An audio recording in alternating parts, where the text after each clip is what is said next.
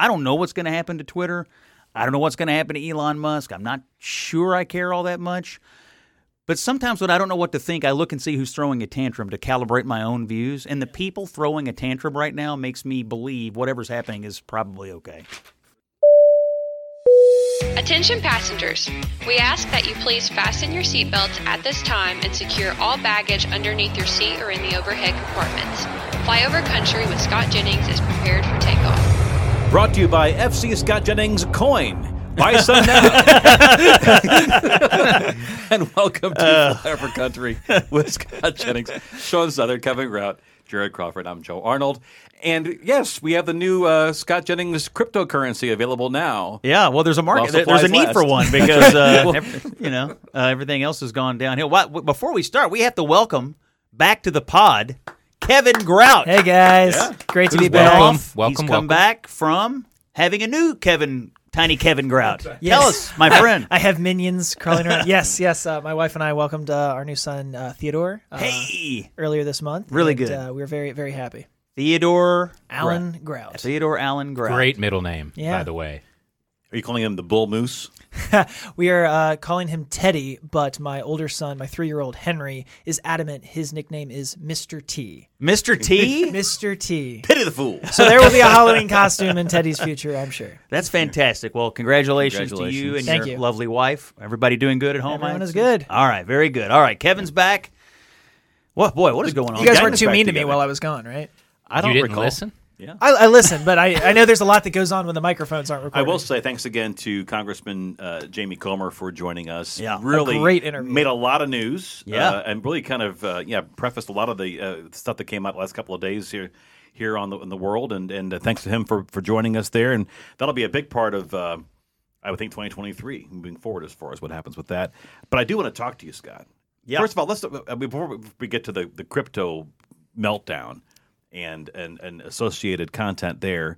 Uh, saw you on CNN on what was that uh, Tuesday night, Uh, Wednesday night. no, last night. Yeah, when, it's Thursday. I forgot what day it is. It was last night. But it's with Anderson Cooper. It's interesting about you know you you you raised a point uh, on CNN on the evening of the midterms. Yeah. that seems now that people are kind of coming around to, I'm always a little ahead of the curve, just a little. and that is Well, I said on election night, about halfway through when the results were coming in, I said and then tweeted, I don't know how anyone could look at these midterm results and conclude that Donald Trump has any chance of being elected president of the United States in 2024. And then we went on that night and really for the rest of the week to talk about whether he was going to be the Republican nominee for president. And I had posited at the time that it struck me that the air was going to start coming out of the balloon faster than people thought. And polling that has come out this week over the last few days seems to confirm my point of view. There was a number of surveys this week. One came out from USA Today and Suffolk University, one came out from the Wall Street Journal, and one came out from CNN. And the main takeaways in all these surveys were Trump was fading, DeSantis was rising, DeSantis was leading Trump, DeSantis was leading Joe Biden in some of this data. But what is really clear is that Republicans are looking for the next lily pad. And they think, and at this moment, it appears to me they found it. They, in this, I believe it was the CNN survey, they tested the Republican primary field, um, you know, Trump, DeSantis, but then DeSantis versus everyone else, basically. And nobody registered more than 1%. yeah, Nikki Haley, Mike Pence. Yeah. else was on there? Mitt Romney. Yeah. I mean, everybody. All of us got one percent. I mean, it, it- Just, well, out, not- of, just out of curiosity, why would you why would you include Mitt Romney on there? he was a previous nominee. I mean, Yeah. I don't know, but but the point is, nobody's getting any support except for DeSantis, which suggests to me a couple of things. Number one, Republicans are looking for the next generation of leadership, and number two, Republicans understand the strategic imperative. If if the party's going to move on, it cannot be in a field of twenty candidates. It's going to be in a field where one person emerges to take on Trump. So all this polling this week that came out from all these media organizations confirms what I started to sense on election night and during election week. We'll see if it continues. What I find remarkable is just how little Ron DeSantis has had to do to get this mm-hmm. support. I mean, Well, other than govern, I I mean, he's governed well. He won big reelection, but he's not announced a campaign. Right. Uh, he's made a few public announcements, but it, you know he's not out actively running. Trump, on the other hand, announced a campaign and is out, I guess, trying to get the nomination, among other things. And uh, and and and uh, it's like the the pole he's trying to climb is covered in grease, and so it's pretty been a pretty uh, pretty bad month for the former president. I'll say I'll say two things on this. One, one, I think that people in this country are ready for leadership outside of the Washington D.C. bubble, and I think that that people are looking to DeSantis for that reason. I think that he's seen as a leader of, of flyover country of, of real America uh, out here and where people live, and that was kind of when people were stuck at home and watching uh, watching press conferences from government leaders. He was kind of the seemed to be the reasonable one for for most of us in uh, flyover country. The second thing is is the amount of people that I talk to that don't realize that the former president has actually announced his campaign. They're saying, "Oh, it's Trump should Trump should announce here soon," and and uh, there are people out there who seem to have just completely missed. Uh, Yeah. people who are plugged in that are grassroots uh, Republicans uh, that that have missed that. And I, I want to ask you a question, Scott. Yeah. From your experience of being involved with presidential campaigns, you know, if you're uh one of these candidates that that is polling at one percent or two percent, and you see, you know, that De- DeSantis is such a behemoth, and you see that Trump is still maintaining some support in the party. I mean, what is your rationale for getting into the race at that point? Like, what what is what is going on in the Mike Pompeo and Nikki Haley camps right now to to to say, you know what, I I do need to to go to Iowa, New Hampshire, and do all this. Like, what's what's the rationale? Well, what what you're hoping for, and it's a great question, but what you're hoping for is that once you start traveling and getting out there and, and meeting people in earnest and talking about 2024 in a way uh, that pits you against an alternative or that pits you as the right nominee. Remember, a lot of these Republicans have been out running around the country supporting each other. You know, I mean, hey, we're all on the same team here. We're all Republicans. We're all, you know, we should all get involved. But now, now it's different. Now you're going to see Mike Pompeo saying, "Well, you shouldn't pick Pence. You should pick me," or you see Haley saying, "Well, you shouldn't pick this person. You should pick me." So when you get into that phase of the campaign, you're kind of hoping that you, you start to catch a little lightning in a bottle out there. You know, you, you make a successful trip to Iowa, you get some key endorsements, you make a speech that's well received, you have a big day fundraising. You- You're looking to capture at some point a little bit of momentum that then sets you apart from the other one percenters. And for some people, that'll be Iowa. For some, it could be New Hampshire. Uh, but but that's essentially what they're looking to do. Because in previous cycles, it people have risen and fallen. You know, people Yeah. have been the front runner and then Yeah. you know disappeared completely. This just feels different Um, to me. But Does but it- DeSantis has been on top for o- of the non-Trumps. He's been on top for a while. I think Trump in 16 did not face a single person who carried the deep reservoir of support among conservatives nationally that Ron DeSantis carries right now. A lot of that is due to COVID, but a lot of it is also due to the fact that if you're the governor of a large state that's thought of as a swing state, mm-hmm. and you're that successful and you win by 20 points. I mean, th- there is something about that. I just think back to the George W. Bush days, you know, winning re-election in Texas and then, you know, flowing right into a presidential campaign. I think these governors of these large states just get they they get you get something out of that. Uh, But the, there's no question that that DeSantis's performance during COVID, the way he was made into a villain by the national press, was rocket fuel. Right. And then that turned into a 20 point victory in Florida, and all of a sudden, this guy looks like a winner, and everybody else looks small. I know that Donald Trump certainly has certain gifts in terms of reaching his the, the electorate that he Yeah. uh, was able to fire up. You know, the catnip was able, he, he- he's able to kind of propagate there. But what's missing this time that he had the, the previous two times is media complicity. In 2016, that was a that was a conspiracy of so, or sorts, Yeah. maybe a silent one. That you know, after he he clearly put himself out there to be sort of the antidote to Barack Obama, and the the mainstream media, uh, the the cable networks in particular, bought into it hook, line, and sinker because of the whole concept of hey, if we can really kind of fool the whole world here and make him the nominee, what a joke! This is the way to get Hillary to be elected. Yeah. So we know that happened. Obviously, he won, uh, at least the electoral count there, and then you have the, um, the, the you know the trappings of the presidency, which you can't help but cover him at that point and just rail against him. What's what's missing this time from the previous two times? The trappings are gone. You have him basically for a while banned, and now he's maybe not. He's been unbanned from Twitter, but he doesn't want to go on that because he has his own company in there. His and the, all the infrastructure of Trump Inc. in that regards from Trump Media Inc. are gone. Yeah. So to me, he doesn't have anywhere near the kind of support that he he had the the, the previous two times. And I think he also suffers from the dents to his argument. Remember, his argument all along was politicians are stupid. Washington is stupid. I'm a winner from the business community. Mm-hmm. Mm-hmm. And so if you want to win and keep winning, you'll elect somebody who's won his entire life. I mean, that was sort of the, the argument.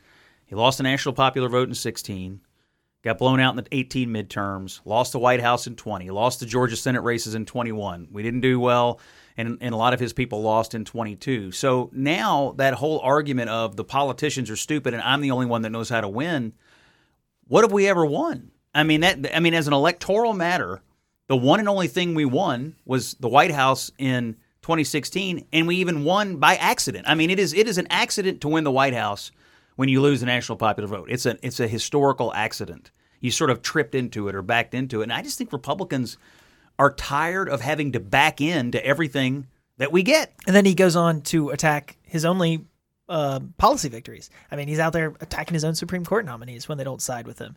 I think he is afraid to, or he he doesn't want to keep his winning going. And and you're right, the the myth of the winner is gone. I oh sorry, Sean. I was going to say one one other thing, and, and maybe you can respond to this. I, I also think that when he he ran in sixteen, it was he was the insurgent, he was the outsider. But I'm sorry, after you have been your party's nominee twice, after you have been the president of the United States, you are the establishment. Okay, you're the establishment. You control the RNC. You've got all this infrastructure. You get all these people who work for you that are fully dependent upon you for their livelihoods. Hmm. You are the establishment. DeSantis looks like the insurgent now.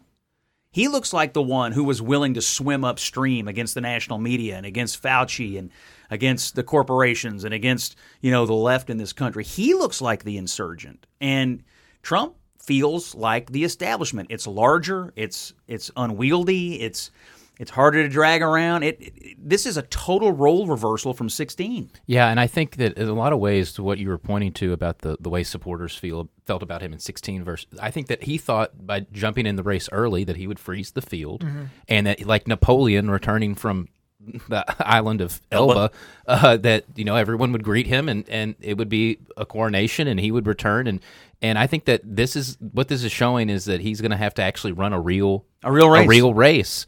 And he's going to have to try to recreate some of the magic that he had in 2016.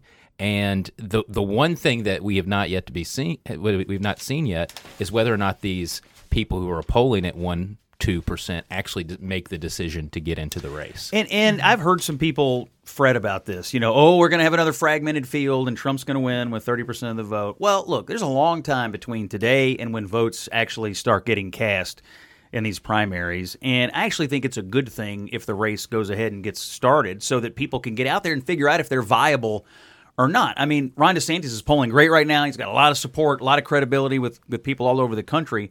He's going to have to run a race too. He's got to go out and campaign. He's got to go out and meet voters. And people are going to have to decide if they like him in person as much as they like him on paper or like him from the television. So once you see these folks out circulating, some will rise, some will fall, um, and some will have moments and some won't. But the hope would be by the time you get around to next January, this thing gets down to a one-on-one, or you know, right right after the beginning, Yeah. uh, get, get down a pretty small field. Yeah, I, one of the interesting things too about when we start thinking about who these candidates are and aren't, and who who may be able to sort of raise their stature over the next couple of years. When I think of DeSantis, Youngkin, Kemp, potentially in Georgia, Yeah. one of the things that DeSantis has done really well is is kept himself in the media through legislative victories. He's actually governing in Yeah. the state of Florida. Uh, we'll probably talk about this a little bit, Joe. You alluded to it in the opening. Trump's getting attention today because of digital baseball cards. you know, DeSantis is down in Florida you know, doing things around school choice and parental rights and uh, Toll relief is what he did today. Now, if you're in Florida, you get you're getting relief from the tolls because of inflation. So, I mean, you know, he's he's actually responding to things that are happening. and being able to govern and not just be I'm not Trump or I am Trump. Youngkin did this, has done this really well in his first couple of months as, as governor too. Kemp coming off of a big win, they have the chance to govern and actually do things. And Washington's going to be pretty stagnant for the next couple of years. So I think these guys are going to get a lot of attention. And I think DeSantis, you know, even he leans into these culture wars really well, but he also has a, has real legislative victories mm-hmm. around these culture wars too. to your point, Sean, about running a real race. Let's let's see. Since Donald Trump announced his campaign, what has he done to run a real race? I would submit to you the best thing he has done, I think, is bring on board some some good operatives, namely Chris LaCivita, who I think is one of the smartest Great guy. operatives in the country. Um, Why is that? Who is that? Chris LaCivita is one of the one of the most experienced Republican operatives in the country. You may re- remember the Swift Boat Veterans for Truth I do. the brainchild of Chris LaCivita. he has been a part of so many big campaigns. Helped uh, Ron Johnson in this year's Senate race in Wisconsin. This guy's a winner. I mean, he's a real operative. So why is it going to Trump? Well, I mean, it's, it's, it's I mean, It's be- being asked to, to to run the race of a leading presidential campaign, or uh, it's like being asked to start the Super Bowl as quarterback. I mean, this is the biggest spectacle in American politics, and it's the biggest office, and so that's why. I mean, I would imagine. I'm not going to hear to speak for him, but anyway, I, I, I think if I could continue making my point now, I, I I'm gonna I'm gonna bank that for later. I think I think I think that's the best thing he's done. His announcement was flat. Hmm. Then he did nothing. Then he had dinner with this Fuentes character and Kanye West, which was really stupid. And then the, and then made the excuse, well, how am I supposed to stop myself from having dinner with white supremacists and Kanye West? I mean, I, I mean, how am I supposed to stop myself? then today, he has launched. Jared, you alluded to it the digital baseball card, the NFT Trading card. the trading card, which are pictures of him. Well, play the ad. Hello, everyone. This is Donald Trump. Hopefully, your favorite president of all time, better than Lincoln, better than Washington, with an important announcement to make. Oh, my I'm doing my first official Donald J. Trump NFT collection right here and right now. They're called Trump Digital Trading Cards. These cards feature some of the really incredible artwork pertaining an astronaut now. my life and my career. It's been very exciting. You can collect your Trump digital cards just like a baseball card or other collectibles. Here's one of the best parts. Each card comes with an automatic chance to win amazing prizes like dinner with me. I don't know if that's an amazing Get himself in prize, trouble. but it's what we have. Or golf with you and a group. It's what we have. It's what we my beautiful golf courses, and they are beautiful. I'm also doing Zoom calls, a one-on-one meeting, autographing memorabilia, and so much more. We're doing a lot. My official Trump digital trading cards are $99, which doesn't sound like very much for what you're getting. Buy one and you will join a very exclusive community. It's my community, and I think it's something you're going to like, and you're going to like it a lot. They also make perfect gifts. So you can buy them with your credit card or Holiday crypto. season. All you need is an email address. Go to collecttrumpcards.com and buy your Trump digital trading cards right now before they are all gone, and they will be gone. This How is are they my gone? First official Trump trading card NFT Can't you just make more? Make a collection, copy. And Yeah. you get a chance to meet me. Go to collecttrumpcards.com right now, and remember, Christmas is coming. Christmas is And coming. This makes a great Christmas gift. No purchase necessary. Void where prohibited. Uh, I guess I have to say, this is. I mean, I've seen a lot of pathetic things. This is the most pathetic thing I've ever seen. It's pathetic. This man was the president of the United States of America. He is seeking again to become the president of the United States. And this is probably the most attention getting thing he's done, other than the white supremacist dinner, since launching his campaign. I I'm flabbergasted. What? What? Yes, yeah, I think that's, that's- I, I, Why? I, we'll, I- we'll explain I- I to will Joe say- what an NFT is. After I wanted show. to see the springs pop out of your head as we tried to explain. What is the floor of his support? I mean, what suckers are still existing in this world that still think that this person is a leg- legitimate uh, candidate? There, there, he has a reservoir of support that will not go away. However, I will say this. Let's go back to where we started. Six months ago, if anybody had looked at the polling said, oh, hmm. no one can beat Donald Trump. He is for sure, 100% sure, going to be the Republican nominee. And today, it's it's erosion, it's decay, and and people are going away. I, I, I so so I, I don't know. I mean, I guess they're going to sell. I don't know. I don't know how hard it is to to make or sell these things. JPEGs. I mean, it's it's I've long struggled to just understand what an NFT. that's a whole other is. story. Like, By in the way, life. in this commercial, which non fungible token. it was like you can pay for it via credit card. yeah. He said you could pay for it via credit card or crypto, Crypto. Great timing. yeah. yeah, talk. Great. a- yeah. which when I was growing up, Krypto was Superman's dog. You know, that was like, Thank you. This is my generation. I remember that. and now it's just a dog. Do you, do you You're think reading. it, that they will accept crypto from FTX? I would not because it's. I, I mean, well, I don't think you can. It's gone. It's been evaporated. It's just a weird thing. I mean, to, to your question though, Joe, this, this is Trump. This is what he did. His entire the stakes, the the all like, this is what Trump is, and so maybe he's getting back into form. Like maybe he's warming himself And as, up. ter- and, as, like, as weird as it is, I bet there's at least one other candidate who does it. Did you listen to that though and say to yourself, "Boy, his heart's really in it"?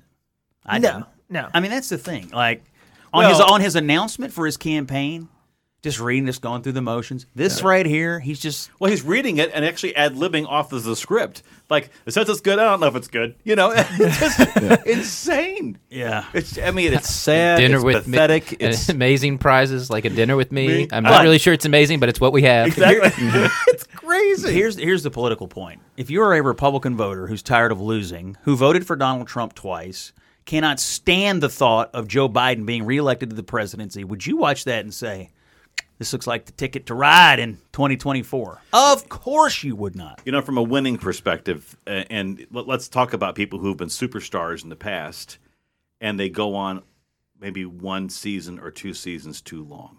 Think about some great players who were booed off the field, or at least what people grumbled when they came to the plate in baseball. Or in football. I, mean, I think about you know Mickey Mantle with his t- terrible knees, or Willie Mays, you know, playing two more seasons, you know, beyond what he should have. Tom Brady throwing those interceptions, guys.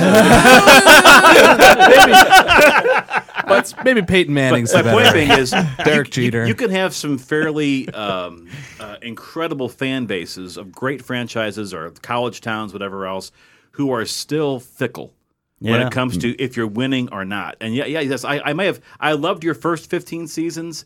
I don't want to stick around for the 16th. It's a long campaign. I would never count anyone out or in based on what's going on in December of, of 2022. I will just say this is a rough ass start, brother. I mean, this is a rough, rough first month and a half. And uh, is it is it his his worst month since he came down the golden elevator? but let me ask you this.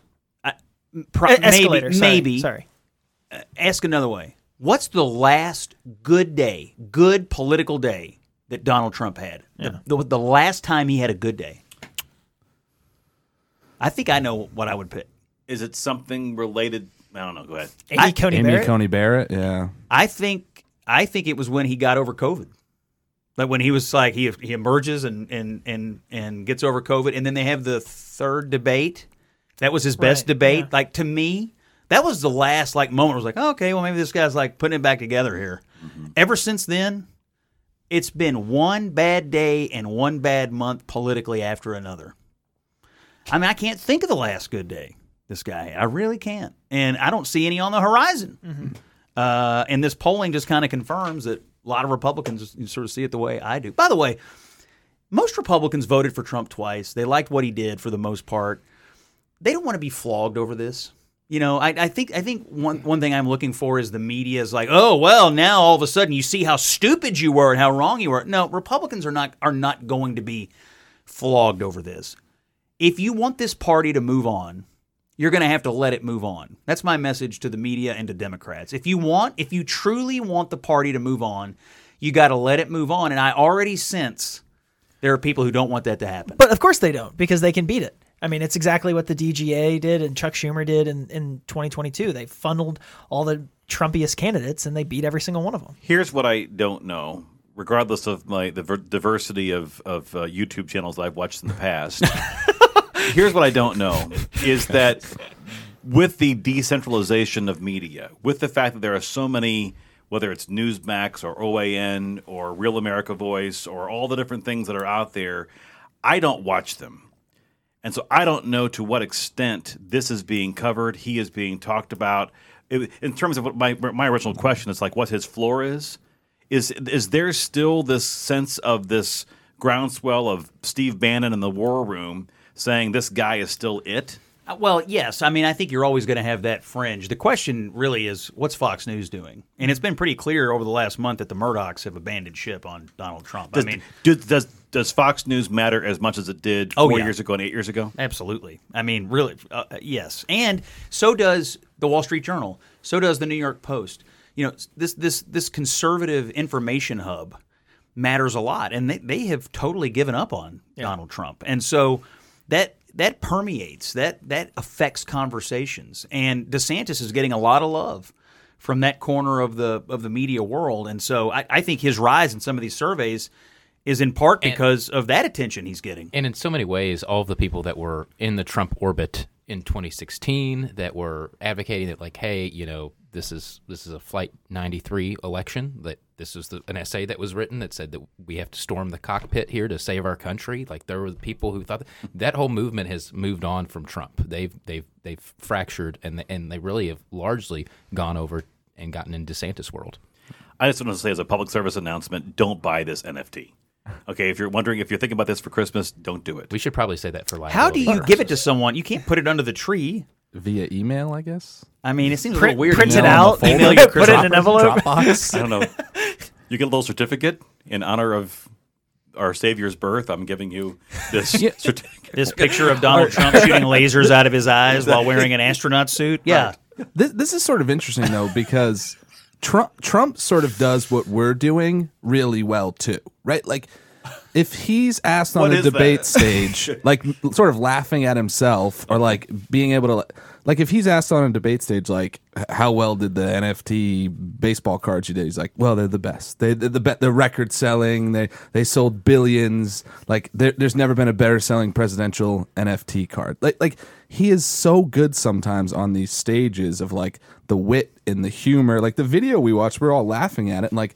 You don't know if you're laughing with him or at him sometimes. Oh, I definitely but- know what I'm doing but, today. well, I mean, sometimes, sometimes I'm but aware. When he gets on the stage too, though, he there there's nobody like him that plays into this kind of like wit in. Like he'll get up there and be like, "Who else here has a baseball card with their face on it?" And nobody else will be able to raise. You know, like he.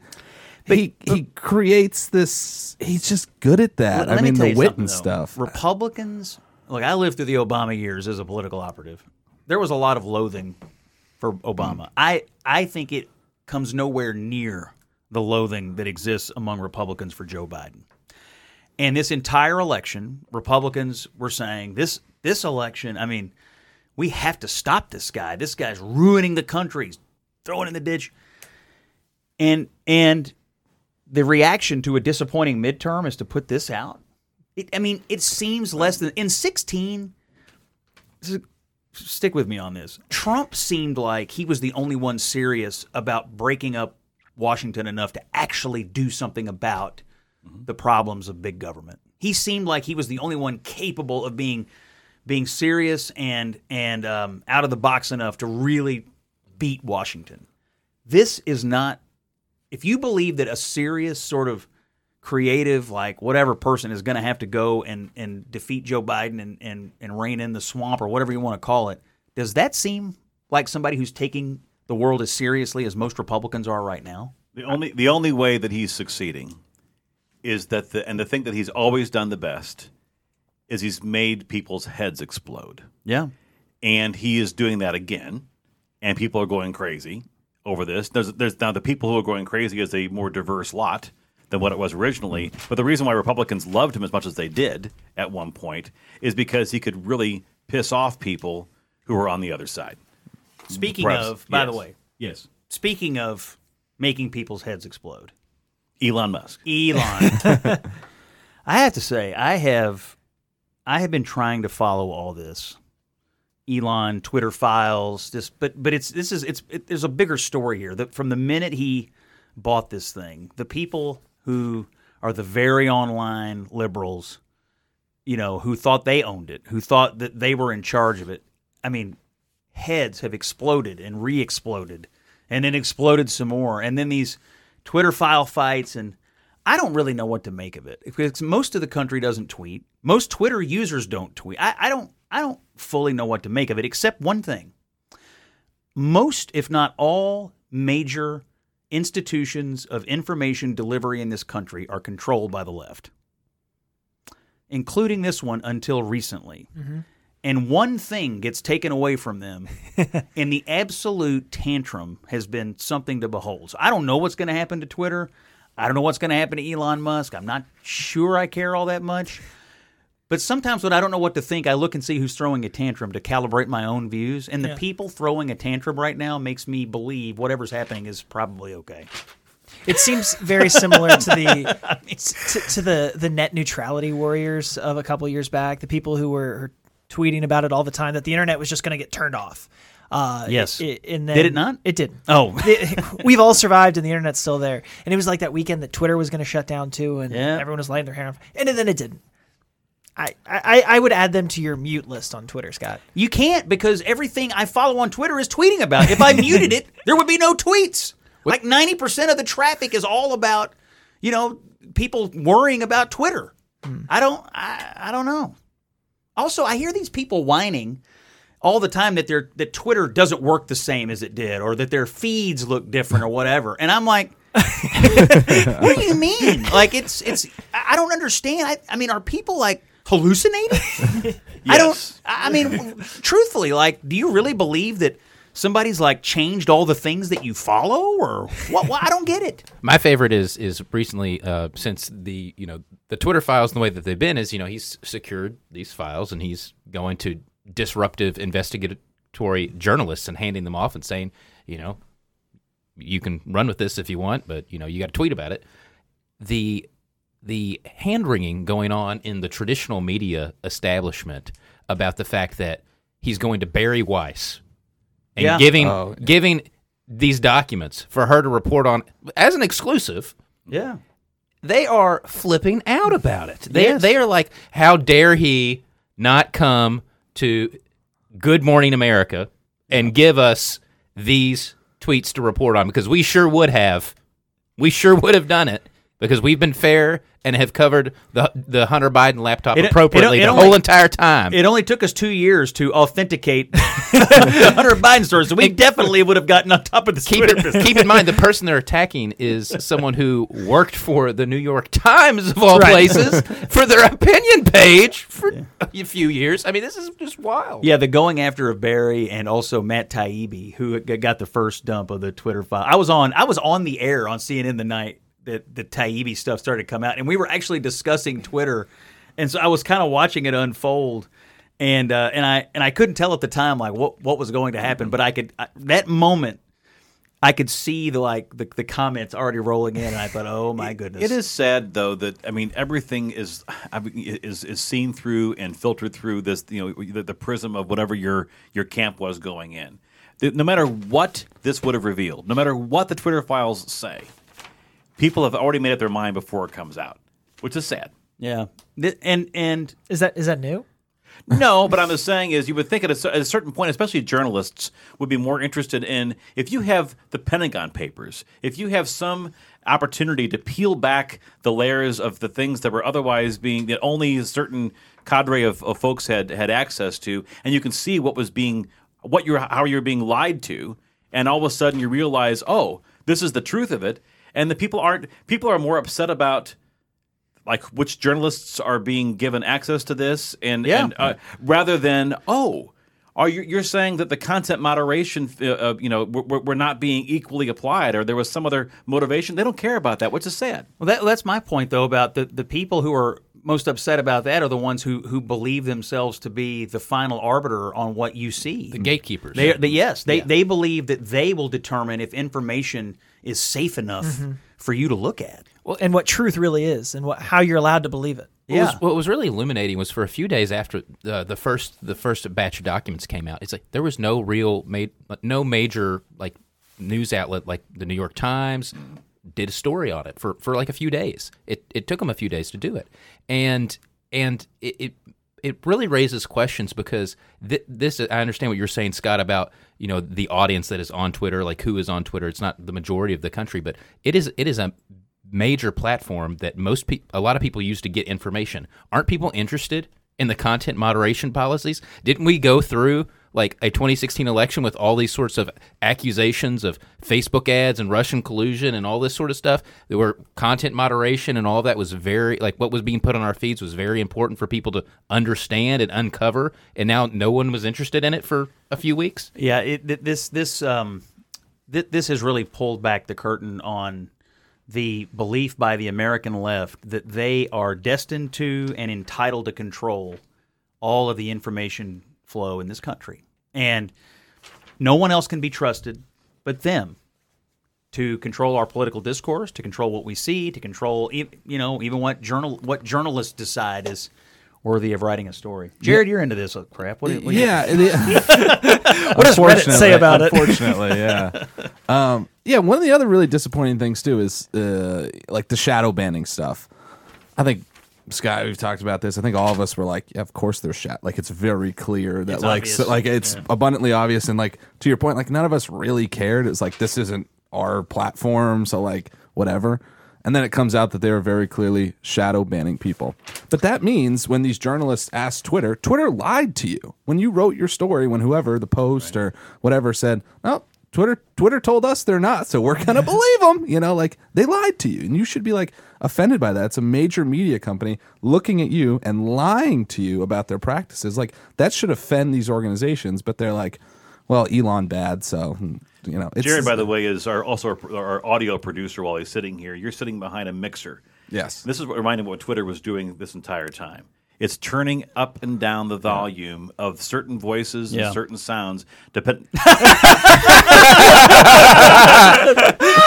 not good.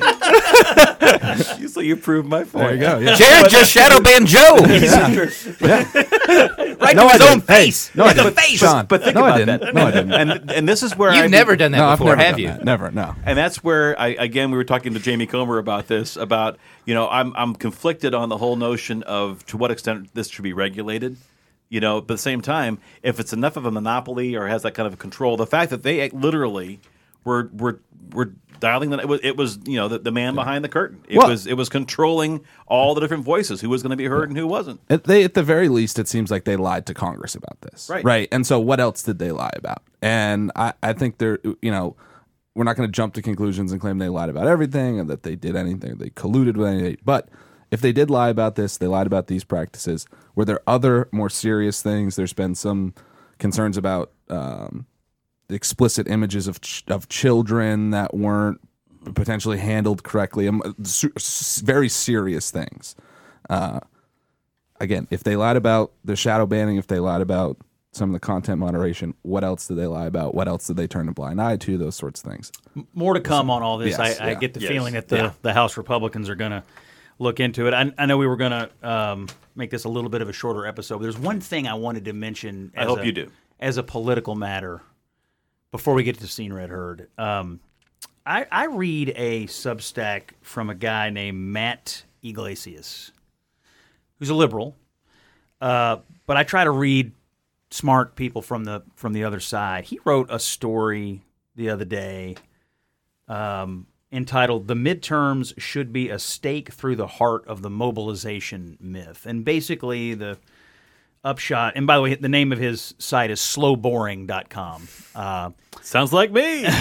but he it was it was interesting because it he was basically saying that you know there's this theory in politics that there is no more persuasion to be done that that you can just win elections by mobilizing and he was arguing that this midterm election was proof that there are people out there to be persuaded that there is persuasion to be done in politics and you know, I've taught this class on American politics at um, the Harvard Kennedy School some, and, and we've talked about this a lot in class, and we've debated with students a lot in class about, you know, strategic theory and campaigns, and should you spend more time and money on mobilizing your base or persuading, and can you really persuade? And and anyway, it, this this this conversation goes on a lot among people who run campaigns. Anyway, I would recommend this article. I don't know if you guys looked at it in the show prep or not, but it but it it, it was a really interesting argument that he made about um, the need for persuasion and the and the and the need for people to buy into persuasion. Even though Hillary Clinton's infamous analysis put only half of them in the basket of deplorables, there was very little interest in even trying to reach the other half.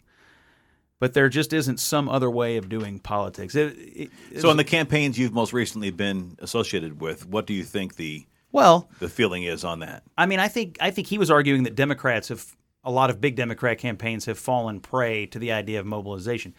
As for Republicans, um, I think I think the Trump people believe that there's just the need to mobilize the hidden Trump voter out there, and we'll win races. That's obviously not true, but that's what that's what they believe. They, I mean, do you think Donald Trump's out there trying to persuade anybody of anything? I don't know. I mean, I, I so um, so I I just I just think as we get into 24, there's going to be a lot of conversations in the media about campaign strategy and what the campaigns are doing.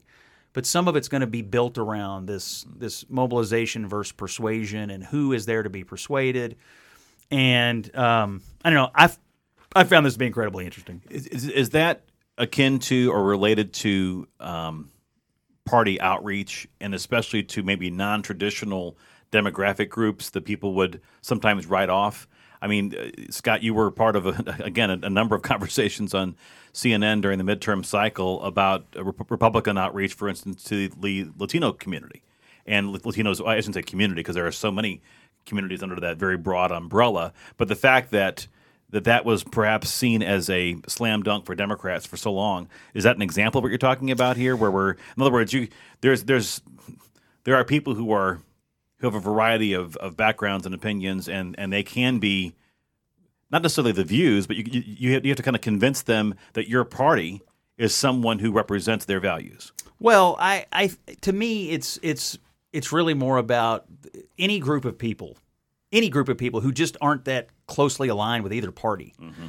And it's obvious that in states like Georgia and Arizona and Pennsylvania and others, there are, en- I mean, we call them swing voters, I mm-hmm. guess, but they're just people who aren't that closely aligned. And therefore, they are not necessarily highly likely to vote for one party or the other. That the point is they're there to be persuaded.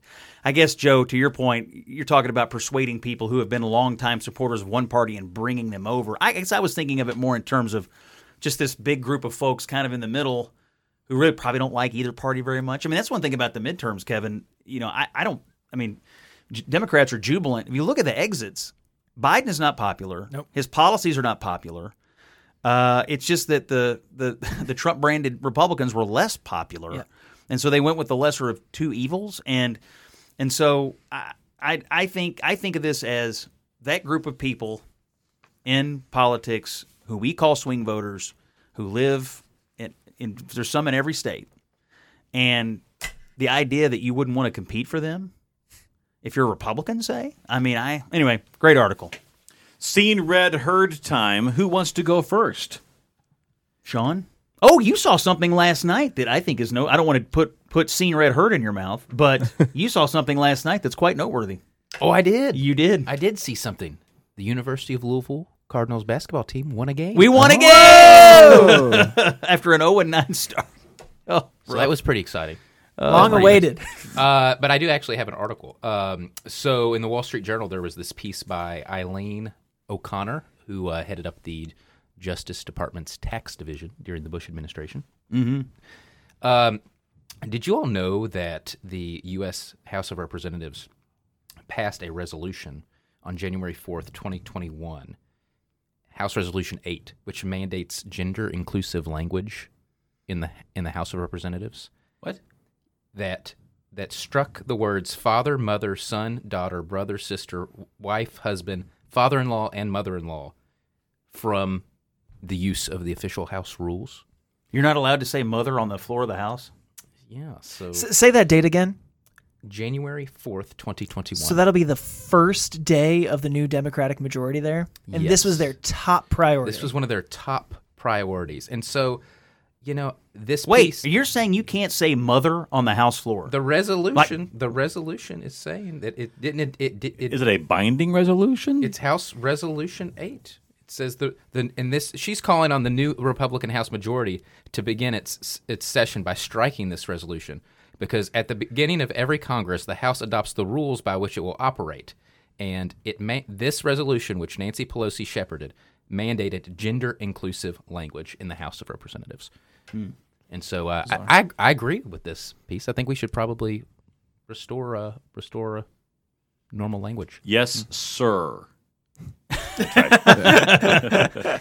That's right. All right. So I'm, as you know, I'm big into energy. So the on on a Thursday afternoon, electricity. Big energy Some Joe. Big Joe energy. Big energy Joe. Please clap. Jared, go ahead. I'm done. No. Okay. On Thursday, the North American Electric Reliability Corporation, that's one of those things that's not going to be reported all that much, said that it came out of a report, it's an independent agency, mm-hmm. that the electric the, the electric grid is at the is being pushed to the breaking point in California and parts of the Midwest and the South Central U.S. Basically, they're saying the reliable sources of energy are being retired too fast yeah. meaning the fossil fuel plants like coal, and replaced with the unreliable renewable sources of energy. So they're saying it's they emphasize don't shut these things down. Now that's not the direction that you're going to hear about, or you're going to hear. But this is I- I'm telling you right now. There's a big concern. They're saying the next you know 10 year forecast is the, the the breaking point, meaning brownouts, blackouts, if you don't take action. Yeah. So that's that's what I've seen, read, and heard. All right. Good call out. I mean, ask Europe how that's going. I mean, terrible. Uh, I have been listening to season two of the Case podcast. This is put on by Barstool Sports and uh, Kirk Minihane. Uh, season one was about the death of a young girl, Jennifer Fay, in which their investigation actually led to the arrest of somebody, which is pretty crazy for a first season of a podcast. Season two uh, about the death of a young woman, Sandra Birchmore. Uh, both stories take place in, in Massachusetts, but have a little bit of ties to Louisville because it examines the Explorer program, which people who know. Um, Metro Police. Yes, and so there's a little bit of tie-in to to Louisville here, and even they talk about the Courier Journal's reporting, which is kind of interesting to hear that. But I think we're on episode three, so if you want to hop in early, uh, I would suggest it. Short episodes are like 30 minutes, so if you're traveling for the holidays, you can catch up on the first three or four episodes uh, of the Case podcast. Kevin? So it's uh, Christmas time, and we've been watching a lot of the old Rankin and Bass standards. Uh, we were gifted a box set of 18 of them. Think Rudolph the Red-Nosed Reindeer. Yeah. There are 17 more of them, and boy, are some of them terrible. Wait, 17 more Rudolph the Red-Nosed Reindeer sequels? 17 more uh, Rankin Bass, claymation, Rankin Bass. So like Frosty. Stop, stop action. There's There's. Jack Frost. There's one, uh, The Life and Adventures of Santa Claus. Sounds fun. Sounds upbeat. No, it prominently features the ghost of death coming and all the other immortals deciding whether Santa Claus gets to live forever. That, that's morbid. It is. It is. And that's what we've been watching in Wait, my house. does Santa fight the ghost of death? I could get into this. you know, I didn't make it that far. I fell asleep halfway through. my kid didn't like it either. wow. Yeah. So um, that's what we've been watching in our house. You know, I saw a trailer for a Christmas movie with a famous actor, and it's coming out, and Santa Claus is basically beating the crap out of a number of people. Oh yes. Oh, And the uh, actor is Vi- from Vi- Stranger Things, right? Violent Night, I think. Yes. is what it's Yeah. called. It's called Yes. Violet. It's David. Uh, David uh, Harbour. Is that his yeah, name? yeah, yeah. You guys, by the way, sound great on pop culture. So go ahead. Uh, anyway, What? My, Is it mine was rela- from the 40s. Isn't I that? may I may go see this because the trailer I saw I really liked the concept. You have coughed through the last I two podcasts. I know. How are we not all infected with eight respiratory diseases right now? It's a tiny room. Uh, here. I think I'm good. It's about to be a violent night in here. I just uh, anyway. I just think I'm going to put this in the Jennings That seems like a Christmas good one. pantheon. But I'm interested in the other. If you could send me a list I may pick some out. They all have very nice sounding names, and then about three minutes in, you see when were these on TV? 60s, 70s? they went from 50s? the 40s to the 70s. Really? There, the, so I don't know who's in charge of all of them, but there's there's 18 of these, and you can tell because it's a box DVD set, and some of them, like Frosty, is on a DVD by itself. Some of them they shove four of them on one DVD because it's not selling. Man, amazing. Am I the last one? The last one. I seen a huge amount of the country last week. I drove the Jennings family RV from Prospect, where I live, Kentucky. uh, Kentucky, all the way to Sebring, Florida, which is over a thousand miles away. Wow. I took my dad down. He's going to spend the winter in Florida, play some golf. Um, it was interesting because we made this trip on the one year anniversary of the tornado destroying his home in Dawson Springs. And so, anyway, took my dad down. We routed through the Great Smoky Mountains. It was incredible. We routed uh, through um, uh, uh, southern Tennessee. I, I stopped at the uh, national battlefield, the Battle of Chickamauga Yeah. which was a, a, a nice stop there. And then we also uh, stopped at the uh, DeSoto National Memorial, which is uh, in Bradenton, Florida, as well. So I clicked off three national park. Speaking of Jared's cough, Yeah. whole other story. um, uh, but anyway, I just I was again reminded of how beautiful our country is, how good the national parks are, how much fun it is to be out here in Middle America, and met a lot of great people along the trip. My dad's hanging out at a RV place in uh, in uh, Sebring for the winter. Met some good folks down there who were just enjoying the nice weather. And uh, anyway, it was uh, after having the sort of stress of the midterm and everything I do and the media stuff, and just you know, it was it was a high anxiety election. Getting out, unwinding a little bit uh, on a little road trip was uh, was it was good to see America. How many Buc-ee's did you go to? Uh, we went to three, Wow. one in Kentucky in Richmond, and two in Georgia, Here you go. and uh, that was that was pretty amazing. I still haven't been there. I haven't been to one. No, Yeah, we'll we should to- go together, Joe. It was We quite should- a. we should take a road trip. Can you do a live pod from Buc-ee's? It's like Jeff Foxworthy had sex with a Costco, and Buc-ee's came out. I don't know. It's uh, it- Next week on Flyover Country with Scott Jennings, we will take a look at our Christmas draft. Jared, explain to me the rules of next week. How are we going to do this? So, uh, loyal listeners or longtime listeners of the show It's, will on, it's know been on for one year, but go ahead. That's a lot. Well, no, more than, a, more than a year because last year we did the Thanksgiving draft and we drafted some of the best things about Thanksgiving in and around Thanksgiving. And so we're going to do that for Christmas this year too, drafting the best things. Um, I don't think anybody's going to take Joe's because I'm sure it'll be all be black and white or records and uh, I don't know canned foods and Again, stuff that's like next that. week on Flyover Country. thanks, Jared, Scott, Sean, and Kevin.